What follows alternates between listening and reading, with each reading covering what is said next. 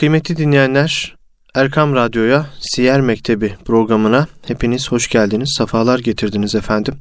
Bendeniz program sunucunuz Sami Zorlu ve kıymetli hocam Erhan Turan'la birlikteyiz. Peygamber Efendimiz sallallahu aleyhi ve sellemin hayatından hayatımıza güzellikleri taşımaya devam ediyoruz. Allahü Teala Peygamber Efendimizin bu vesileyle şefaatine bizleri de nail eylesin diyerek programımıza başlayalım. Hocam hoş geldiniz, sefalar getirdiniz hoş radyomuza, bulduk. Hoş bulduk. Teşekkür ediyorum. Allah razı olsun. Sefalar verdiniz. Sizlerden de hocam.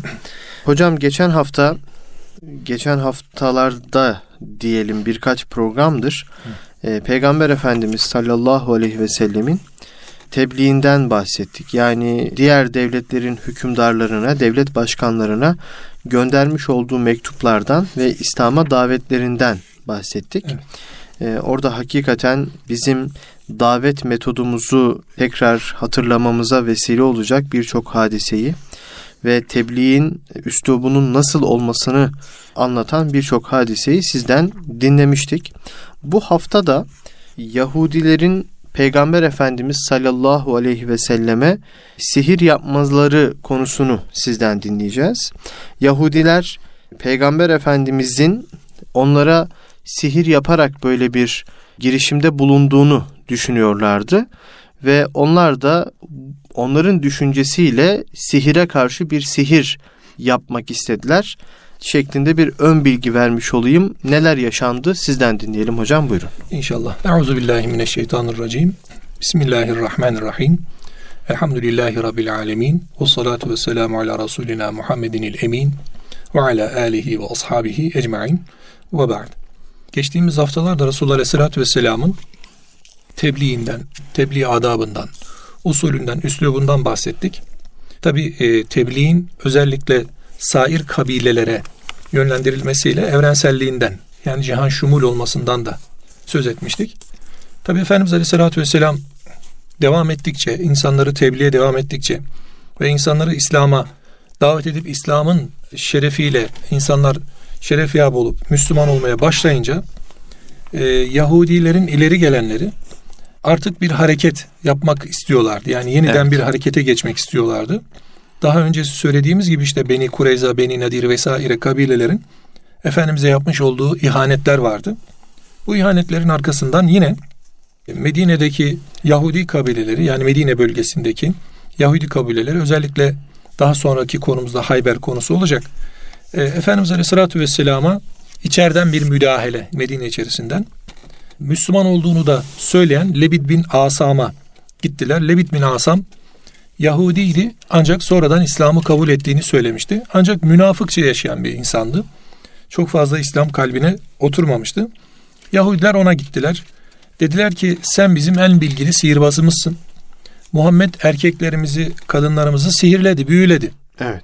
Buradaki e, sihirledi, büyüledi ifadesi yani Lebid'in gözünü boyamak, boyamak aslında. O da görüyor aslında hakikati.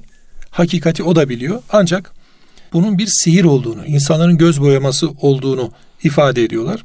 Ancak diyor biz bir şey yapamadık buna karşı.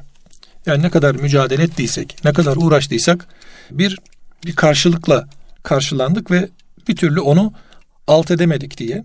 Ve bize neler yaptığını da gördün. Malum sürgünler olmuştu. İşte devlet mem- memleketten çıkarmalar olmuştu. İşte evlerinin yakılması vesairesi olmuştu. Ve dinimize ne kadar aykırı davrandığını da gördün dediler. Tabii ki peygamberimiz kendisinden önceki şeriatları artık kendi şeriatına döndürmekle de memur. Ne yapacak? Yahudi şeriatını da İslam şeriatına döndürecek. Evet. Yani Yahudiler de İslam'ı kabul edecekler o anlamda. Ancak onlar bunu kendilerine yapılan bir e, karşı hareket olarak, aykırı bir hareket olarak yorumluyorlar. Bütün diyor bu yaptıklarına karşı bir sihir yapmak istiyoruz. Çünkü fiziki yani bir savaş hali olacak olsa müdahale edemiyorlar. Çünkü sahabinin imanı, Allah Resulü'nün onlara karşı durduğu davadaki duruş onları bir türlü galip hale getiremiyor. Her hareketlerinde bir e, zarar görüyorlar. Bundan dolayı da diyorlar ki sihir yapalım ona.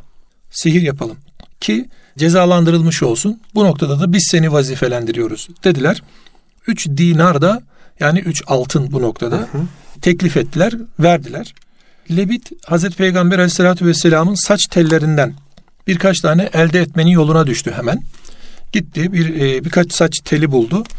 İstediğini elde ettikten sonra da düğümler attı ve üflemeler yaptı kendi ilmiyle. Çünkü bu da bir ilimdir. Yani neticede hı hı. sihir hakikat manada olduğundan başka bir şey göstermek, etkilemek manaları taşıyor. Malum Kur'an-ı Kerim'de Hazreti Musa'nın sihirbazlarla olan mücadelesi var Firavun karşısında. Yine Hazreti Süleyman Aleyhisselam'ın Babillilerle olan mücadelesinde e, yine e, Yahudilerin bu noktada tenkidi anlatılır sihirden dolayı. Hı hı. Yine düğümlere üfleme felak ve nas sureleri Hazreti Peygamber Efendimiz'e verilen e, muavazeteyn diye bildiğimiz o iki surenin sihirin hakikatini gösterdiğini görüyoruz. Tabi peygamberimize bu hal yapılınca düğümlendi ve üflenen saçlar, düğümlenen ve üflenen saçlar erkek hurma kurumuş çiçek kapağının içerisine kondu ve bir su kuyusunun basamak taşının altına yerleştirildi. Zervan kuyusu diye bildiğimiz bir kuyu burası. Tabi bu büyü yapıldıktan hemen sonra Efendimiz Aleyhisselatü Vesselam'ın gözlerinin feri azalmaya başladı. Yani gözlerindeki o canlılık, o cıvıltı sönmeye başladı. Hastalığı günlerce sürdü, yemeden içmeden kesildi. Bir halsizlik, bir bıkkınlık, bir bitkinlik ve hareketsizlik ortaya çıktı. Resulullah Aleyhisselatü Vesselam bu halin sihir olduğunu Allah tarafından Cebrail Aleyhisselam'la kendisine bildirilmesiyle öğrendi. Hmm. Hatta sihri kimin yaptığını, nasıl yaptığını ve nereye sakladığını da Cebrail Aleyhisselam bildirdi. Yanı sıra Felak ve Nas sureleri, Muavzeteyn dediğimiz Felak ve Nas sureleri e, bildirildi. Hazreti Peygamber Hazreti Ali ile Ammar Efendimiz'i Zervan kuyusuna yapılan yere gönderdi. Ne hikmettir ki gittikleri bölgede kuyunun etrafındaki otların dahi kuruduğunu, böyle farklı farklı e, hallere geldiğini gördüler. Allah yani sihir çok güçlü bir halde yapılmış bir sihirdi.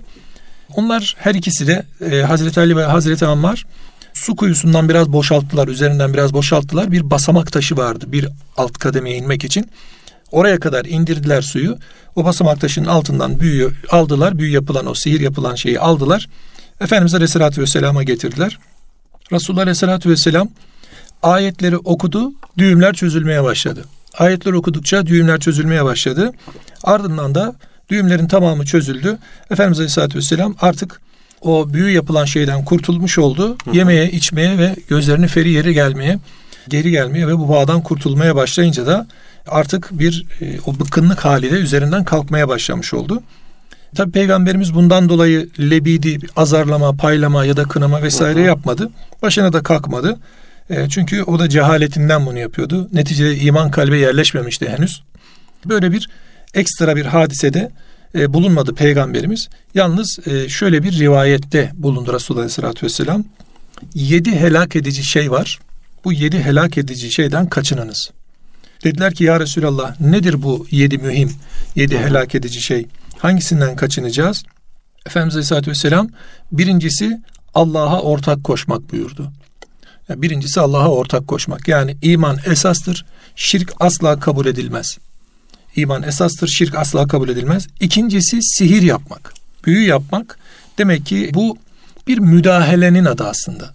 Yani insanın doğal akışına, insanın hayatındaki e, doğal gidişatına bir müdahale. Evet, kadere yani kadere diyebilir miyiz? Kadere saldırı diyelim ona. Saldırı. Kadere saldırı. Kadere tesir edemezler. Çünkü kader Cenab-ı Hakk'ın takdiriyle olandır. Ancak kazaya müdahale. Kazaya. Yani çünkü kader ve kazaya iman diye geçiyor bizim akaid kitaplarımızda. Kader ilmi ilahide olan ez, e, kazada bizim yaşadıklarımız, ettiklerimiz bizim hayatımızda bize ait olan, bizi ilgilendiren konularda e, hayatın kalitesini bozma, hayata müdahale etme, hı hı. belki anne babayı evladından ayırma, belki karıyı kocadan ayırma, kocayı karıdan ayırma, belki kişinin iş hayatına son verme ya da sair sonuçları olan bir hareketin adı bu. Efendimiz Aleyhisselatü Vesselam böyle bir müdahalenin, böyle müdahaleye girmenin sihir olduğunu ve bunun yedi helak edici şeyden bir tanesi olduğunu hatta ikinci derecede sayıyor Peygamberimiz. Hatta şöyle bir rivayeti de var bunu takviye. Kim bir düğüm atar sonra da ona üflerse yani bir insana bu noktada bu haliyle bir sihir yaparsa hı hı. kim o sihri yaparsa şirke düşer buyuruyor Peygamberimiz. Nesai'de bulunan bir rivayet bu. Kim o sihri yaparsa şirke düşer. Demek ki sihir yapmakla şirk aynı kategoride. Şimdi günümüzde şahit oluyoruz birçok ailede birçok çatı altında böyle bozulmalar, kırılmalar, ayrılmalar vesaireler ortaya çıkıyor. İşin erbabı e, işe baktığı zaman, gördüğü zaman e, diyorlar ki kardeşim sizin aranıza bir sihir sokulmuş vesaire. Tabi burada da evhamlı olmamak lazım. Her ufak tefek anlayışsızlıkta, çatırtıda vesairede de bir yerlere koşmamak lazım. Çünkü burası çok suistimali mümkün bir alan. Yani bunu yapan da yaptıran da kendisini samimi olarak kurtarmaya çalışan da ya da olumsuz art niyetle bu işi yaptıranlar açısından da suistimal edilebilecek bir alan. Bu noktada tabii herkesin dikkatli olması lazım. Bu bir ilimdir. Allahü Teala Harut ve Marut adlı iki melekle yeryüzüne indirdiğini söylüyor Bakara suresinde. Bu bir ilimdir. Bu ilmi hakikatte insanların faydasına kullanmak gerekiyor. İnsanlara zarar verecek olan hallerden uzak kalmak lazım. Buralara müdahil olmak Allah'a şirk koşmakla eşdeğer peygamberimizin rivayetiyle. Tabi üçüncüsü Allah'ın dokunulmasını haram kıldığı haksız bir yere bir canın öldürülmesi. Tabi evet. hadler var. İşte zina haddi var. El kesme dediğimiz hırsızlık haddi var. Bu had cezaları dışında haksız bir yere bir canın ya da cihat diyelim var. Bir cana kıyılmasının Peygamberimiz bu yedi helak edici günahtan bir tanesi evet. olduğunu söylüyor. E, yedi helak edici e, şeyden kaçının demişti Peygamber evet. Efendimiz. Kaçının Onları demişti. sayıyoruz. Onları sayıyoruz. Allah'a ortak koşmak. Birincisiydi. Sihir ikincisiydi. yapmak. Üçüncüsünü Allah'ın haram kıldığı canı haksız, haksız yere, yere öldürmek. Evet, bu üçüncüsü. üçüncüsü. Evet. Bir diğeri dördüncüsü de faiz yemek. Efendimiz dördüncü sıraya faizi koyuyor. Neden? Hı-hı. Çünkü ekonomik bir bozukluğun karşılığı bu. Evet. Resulullah Aleyhisselatü Vesselam başta iman esası olan Allah'a ortak koşmakla birlikte sonrasında sihirdir, haksız yere bir canın katledilmesidir, faizdir. Sonrasında beşincisi yetim malı yemektir. Altıncısı savaş meydanından kaçmaktır.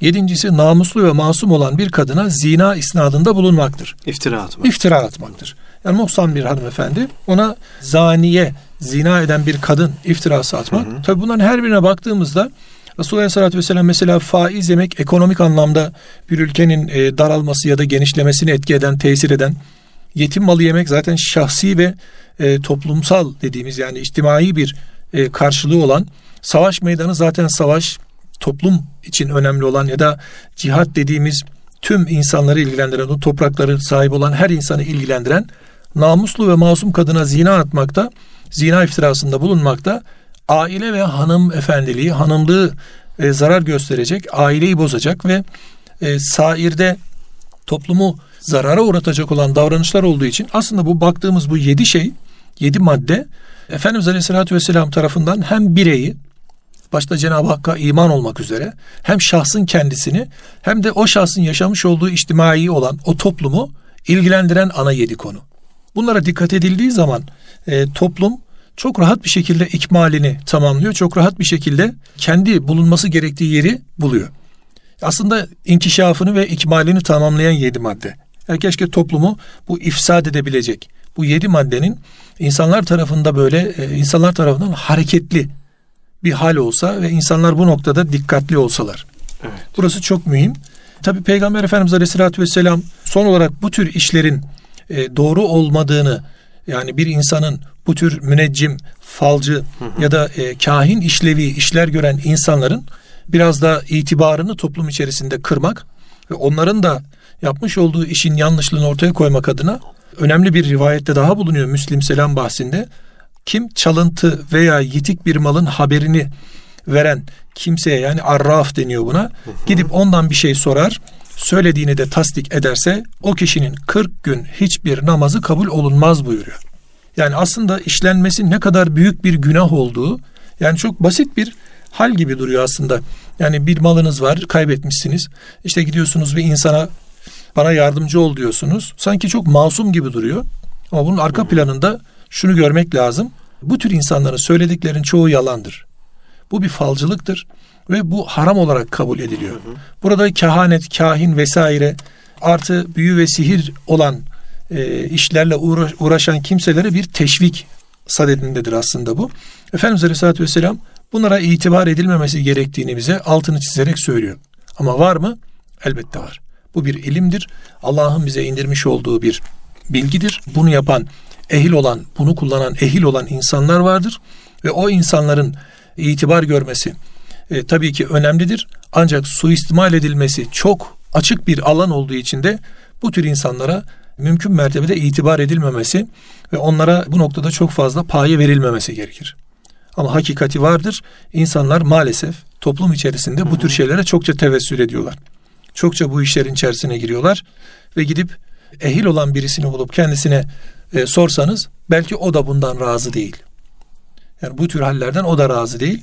Bu maalesef bir madde olmuş. İnsanların e, cüzdanını şişirme e, davası olmuş bir hale gelmiş. Hakikatten uzaklaştırılmış ve suistimal edilip insanların yuvaları, evleri, barkları, işleri, güçleri bozulur hale getirilmiş maalesef. Eyvallah. Ama hakikat yine size tekrarlayalım. Bu bir ilimdir. Ee, Allahu Teala'nın yeryüzüne indirmiş olduğu bir bilgidir. Bu işin ehli vardır. Ayetteki eh feselü ehle zikirdeki gibi Kur'an'da iki yerde bu, e, bu ayet geçiyor. Bu işi bilen erbabına bu noktada işi havale etmek gerekir ama o erbabı bulmak, bulmak gerçekten biraz meşakkatlidir hocam. Eyvallah. Evet. Tabii bu konular hocam aslında riskli konular. Evet.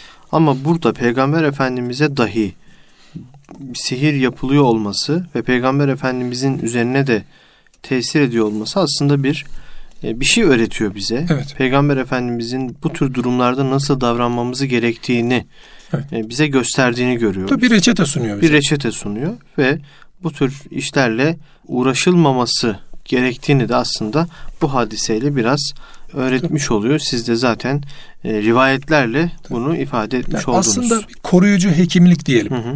Efendimiz Aleyhisselatü Vesselam önce bu tür hallerden insanların kendisini koruması gerektiğini söylüyor. Evet. Yani önce koruyucu hekim olma. Yani hastalığa düşmemek için mücadele etme. Eğer böyle bir hal e, ile karşılaşıldıysa, peygamberimiz böyle bir halle karşılaştı. Hal karşılaşıldıysa o zaman bunun tedavisi için de e, yine Kur'an'a sığınma, Kur'an'dan medet umma, Allah'tan medet umma ve bu noktada ehline danışma ve ehliyle bu işi çözmeye çalışma hali. Bunları öğretiyor Peygamber Efendimiz Aleyhisselatü Vesselam. Ancak toplumu genel anlamda da uyarıyor. Diyor ki bu tür işlere tevessül etmeyin. Bu tür işlere sakın ha girmeyin. İnsanların hayatına müdahale etmek kimsenin hakkı ve haddi değildir. Eyvallah. Bu noktada böyle bir şey olacak olursa yedi helak edici şeyden bir tanesi sihir ve büyüdür. Bundan uzak durun.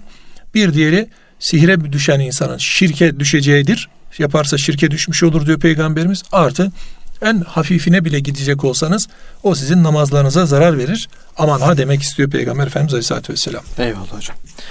Hocam Yahudilere son darbe Hayber'in fethi var. Evet. Sırada konuşacağımız e, mesele. Tabi programlarımızda zaman zaman hatırlatıyoruz. Dinleyicilerimize bir kez daha hatırlatmış olalım. Biz e, kıymetli Erhan Turan hocamla birlikte Siyer Mektebi programında kıymetli dostlar bir kitap takip ediyoruz. Muhterem Osman Nuri Topbaş Hoca Efendi'nin kaleme almış olduğu Hazreti Muhammed Mustafa sallallahu aleyhi ve sellem 1 ve 2 olmak üzere iki ciltlik e, kaleme almış olduğu kitabı takip ediyoruz ve biz ikinci cildindeyiz. İkinci cildin yani Medine devrini konuşuyoruz. Peygamber Efendimiz'e yapılan sihirden sonra muhterem Osman Nuri Topbaş Hoca Efendi Hayber'in fethi konusunu e, ele almış. Biz de bu konuyu takip ederek şimdi Hayber'in fethini konuşacağız. Yani e, Yahudiye, Yahudilere vurulan son darbe Evet. e, olarak adlandırılan Hayber'in fethini konuşacağız. Hocam bu fethin hazırlıkları nasıl gerçekleşti? Öncesinde neler yaşandı Tabii. ve fethi esnasında neler yaşandı? İnşallah. Bismillahirrahmanirrahim. Hayber fethi 10 gün kadar sürdü. Efendimiz Aleyhisselatü Vesselam'ın tabi mihmandarlığında 15-20 kadar da şehidimizin olduğu 93 Yahudinin katledildiği bir e, e, kuşatmanın adı aslında Hayber. E, Hayber bir nevi Medine'de ameli hareketlerin yani İslam'da iman ve amel vardır. Amel e, hareketinin biraz daha içtimaileştiği, biraz daha topluma ait amellerin gerçekleştiği bir dönüm, kavşak noktası gibi bir fetih aslında. Sadece fethin bir Yahudi kalesinin kuşatması hali değil, Hayber'den sonra da bir takım emirlerin ve yasakların geleceği bir fetih hareketi Hayber. Medi- Medine'den 170-180 kilometre kadar uzaklıkta bir bölgede 7 ya da ayrı 8 ayrı kaleden 7-8 ayrı kaleden oluşan e, mümbit bir mezra olan, bölgesi olan artı ticaretle uğraşan bir bölge Hayber. Hı hı. Yahudilerin hakim olduğu, Yahudilerin e, sözünün geçtiği ve mesken tuttuğu artı daha öncesinde Beni Nadir, Beni Kaynuka ve Beni Kureyza Yahudilerinin savaşlarından sonra sığındıkları, kaçtıkları, mesken tuttukları da yer aynı zamanda. Burada da sayıca biraz fazla olmuşlar. Yani 10-20 bin arası rivayetlerde geçiyor. 20 bine kadar çıktığı söyleniyor sayılarının.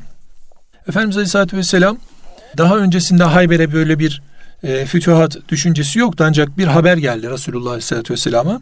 Hayber Yahudilerinin Gatafan kabilesiyle bir araya geldiğini ve kendilerine saldırmak üzere bir ordu hazırladığının planının olduğunu öğrendi ve Resulullah Aleyhisselatü Vesselam bir cihat ilanında bulundu. Tabi önce Abdullah bin Revaha'yı radıyallahu anh'ı gönderiyor. Bir elçi olarak yani bu işin hem ciddiyetini e, anlama hem de onların e, niyetini gerçek olarak hı hı. E, nedir anlamak için ve on, onlarla sulh yapalım istiyor peygamberimiz. Yani tekrar bir savaş haline girilmesini istiyor. Abdullah bin Revaha gidiyor geliyor diyor ki ya Resulallah duyduklarımız doğru. Hayber Yahudileri bize karşı hı hı. ittifak haline gelip Gatafan'la birlikte bize saldırmanın hesabını yapıyorlar diye. Peki sulh? Onlar kabul etmediler diye. Bu sefer peygamberimiz bir cihat ilanında bulunuyor. Bizimle cihadı isteyenler buyursun diye. Ancak Efendimiz Aleyhisselatü Vesselam cihada katılanların sadece Hudeybiye anlaşmasına gelen ashabtan olmasını istiyor. Sahir olanların e, savaşa katılmalarını istemiyor. Çünkü o 1300-1500 sahabi Hudeybiye anlaşmasında Efendimiz Aleyhisselatü Vesselam'a Beyatü Şecera'da, Beyatü Ridvan'da onlar beyat etmişlerdi. Hı hı. Kalbinde olana beyat ediyoruz ya Resulallah demişlerdi. Onların iman noktasında Efendimiz Aleyhisselatü Vesselam tabi ayeti kerimede radıyallahu anhum radu anh ifade onlar onlardan razı oldu ifadesi olunca o ashab ile peygamberimiz Hayber kuşatmasına gidiyor. Sairi kabul etmiyor çünkü Hudeybiye e, zengin bir bölge. Yahudiler altın ve servet bakımından malı mülkü çok olan insanlar münafıklar işin içerisine girecek. İşi paraya döken, madde düşkünü olan, dünya düşkünü olan insanlar işin içerisine girecek. Ki ganimete olan muhabbetleri de belki de zillete sebebiyet olacak.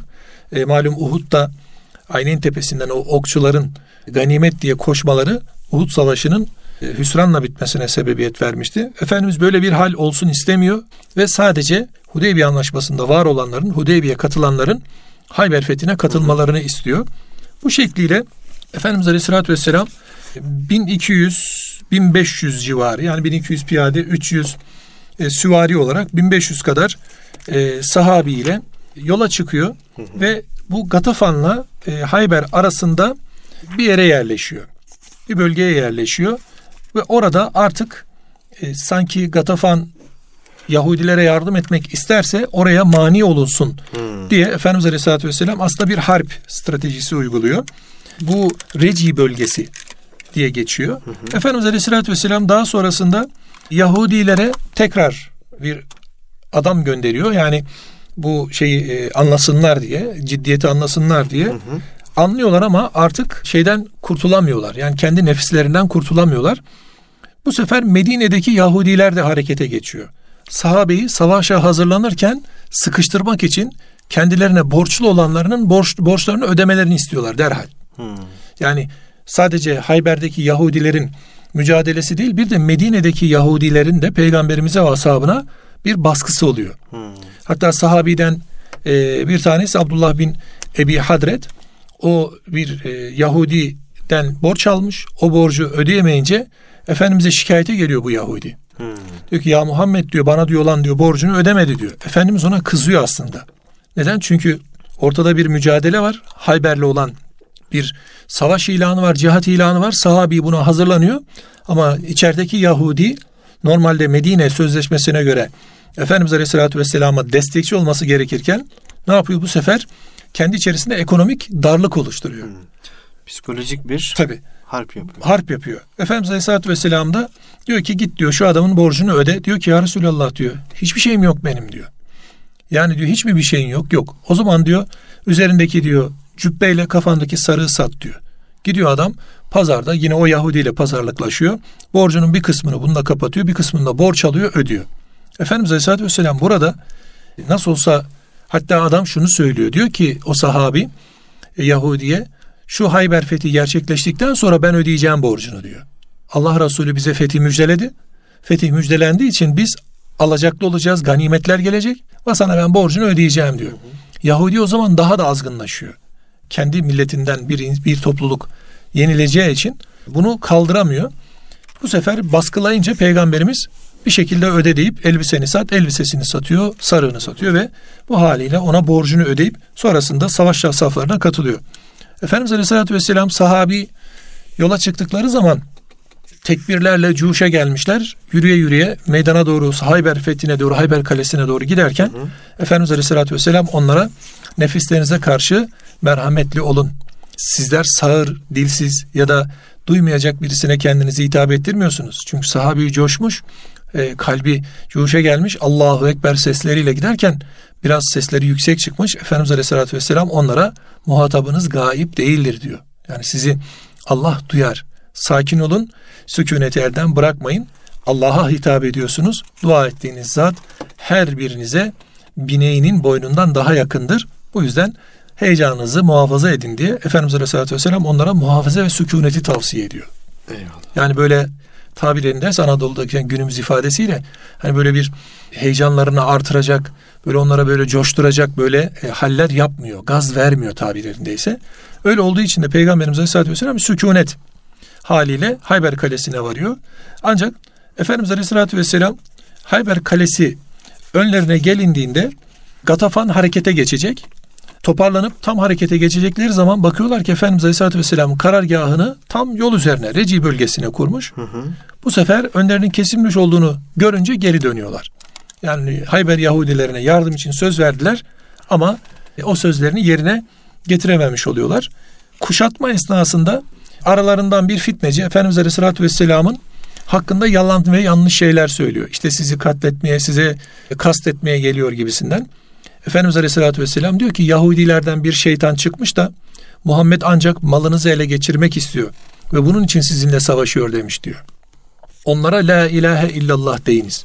Bununla mallarınızı ve kanlarınızı koruyunuz. Ahiretteki hesabınız da Allah'a aittir diye sesleniniz buyuruyor. Bir usul veriyor Peygamberimiz. Evet. Hatta rivayetlerde umirtu en ukatilen nas hatta yeşhedü en la ilahe illallah ve enne Muhammeden abduhu ve rasuluh ve ikamis salah ve itai zeka ve hiccül beyt ileyhi men istata'at sebila diye rivayetlerde böyle de geçiyor. Hatta Hazreti Ali Efendimiz'e vazifeyi verdiğinde söyleyeceğiz. Bu üzere diyor e, hücum et ya Ali diyor. Yani la ilahe illallah esastır diyen kendini kurtarmıştır. Efendimiz Aleyhisselatü Vesselam la ilahe illallah dedikten sonra benim onların malıyla mülküyle ne işim olur diyor. Ne kadar önemli bir şey. Yani Müslümana Müslümanken ve iman üzere giderken bir usul veriyor. Biz kimse bizden korkmasın, malında mülkünde değiliz. Kimsenin toprağını kendi topraklarımıza katmanın derdinde değiliz. Ama bizim derdimiz la ilahe illallah demeleridir diye onlara bir tarizde bir uyarıda bulunuyor Peygamberimiz Aleyhisselatü Vesselam. Ardından Yahudilere bu söylediğimiz ifade üzere e, teslim olmaları, karşılık vermemeleri hı hı. üzere sesleniliyor. Ancak onlar diyorlar ki biz Tevrat'a yemin olsun ki ne istediğinizi yapar ne de dinimizi bırakırız deyip reddediyorlar. Tabi sahabi henüz Hüdeybiye'den yeni döndüğü için e, çok fazla erzak vesairesi de yok. Artık sıkıntılar başlıyor. Arada çatışmalar oluşuyor. Ve o arada şehit olanlar oluyor. Efendimiz Aleyhisselatü Vesselam her halükarda yine tebliğe devam ediyor ve onlara bir mücadele ve müdahalede bulunmak istemiyor. Eyvallah. Bu arada tabi peygamberimiz artık belli bir bölgeye geliyor. Hayber Kalesi'nin önlerine geliyor. Oraya e, tekrar kuruyor. Bu sefer diyor ki sabah geç vakit yani ne derler işte daha sabah doğmadan gün doğmadan henüz daha gün ışımadan Efendimiz Hayber Kalesi önüne geliyor. Ancak hücum emri vermiyor. Eyvallah. Hocam burada virgülü koymuş olalım. Bitirdik mi? Ee, bu haftalık müsaade isteyelim. Peki hocam. Arkası yarın gibi olmuş olsun. Evet. Hayber Kalesi'nin önüne gelmiş olalım. Önümüzdeki hafta buradan devam edelim. Bölmek tamam. istemezdim ama Git vaktimizin sonuna peki. gelmiş olduk hocam. Allah razı olsun. Gönlünüze sağlık. Allah çok çok teşekkür ediyoruz İnşallah. hocam. Kıymetli dinleyenler Erkam Radyo'da Siyer Mektebi programının sonuna geldik. Bu haftalık Hayber'in fethini konuşuyoruz. Peygamber Efendimiz ve sahabi efendilerimiz Hayber Kalesi'nin önüne geldiler. Bir seher vakti diyelim. Evet. Geldiler ve Hayber'in fethi için Peygamber Efendimizin hücum emrini bekliyorlar diyelim. Bundan sonra neler yaşanacak önümüzdeki hafta hocamızdan dinleyeceğiz. Allah'a emanet olun efendim.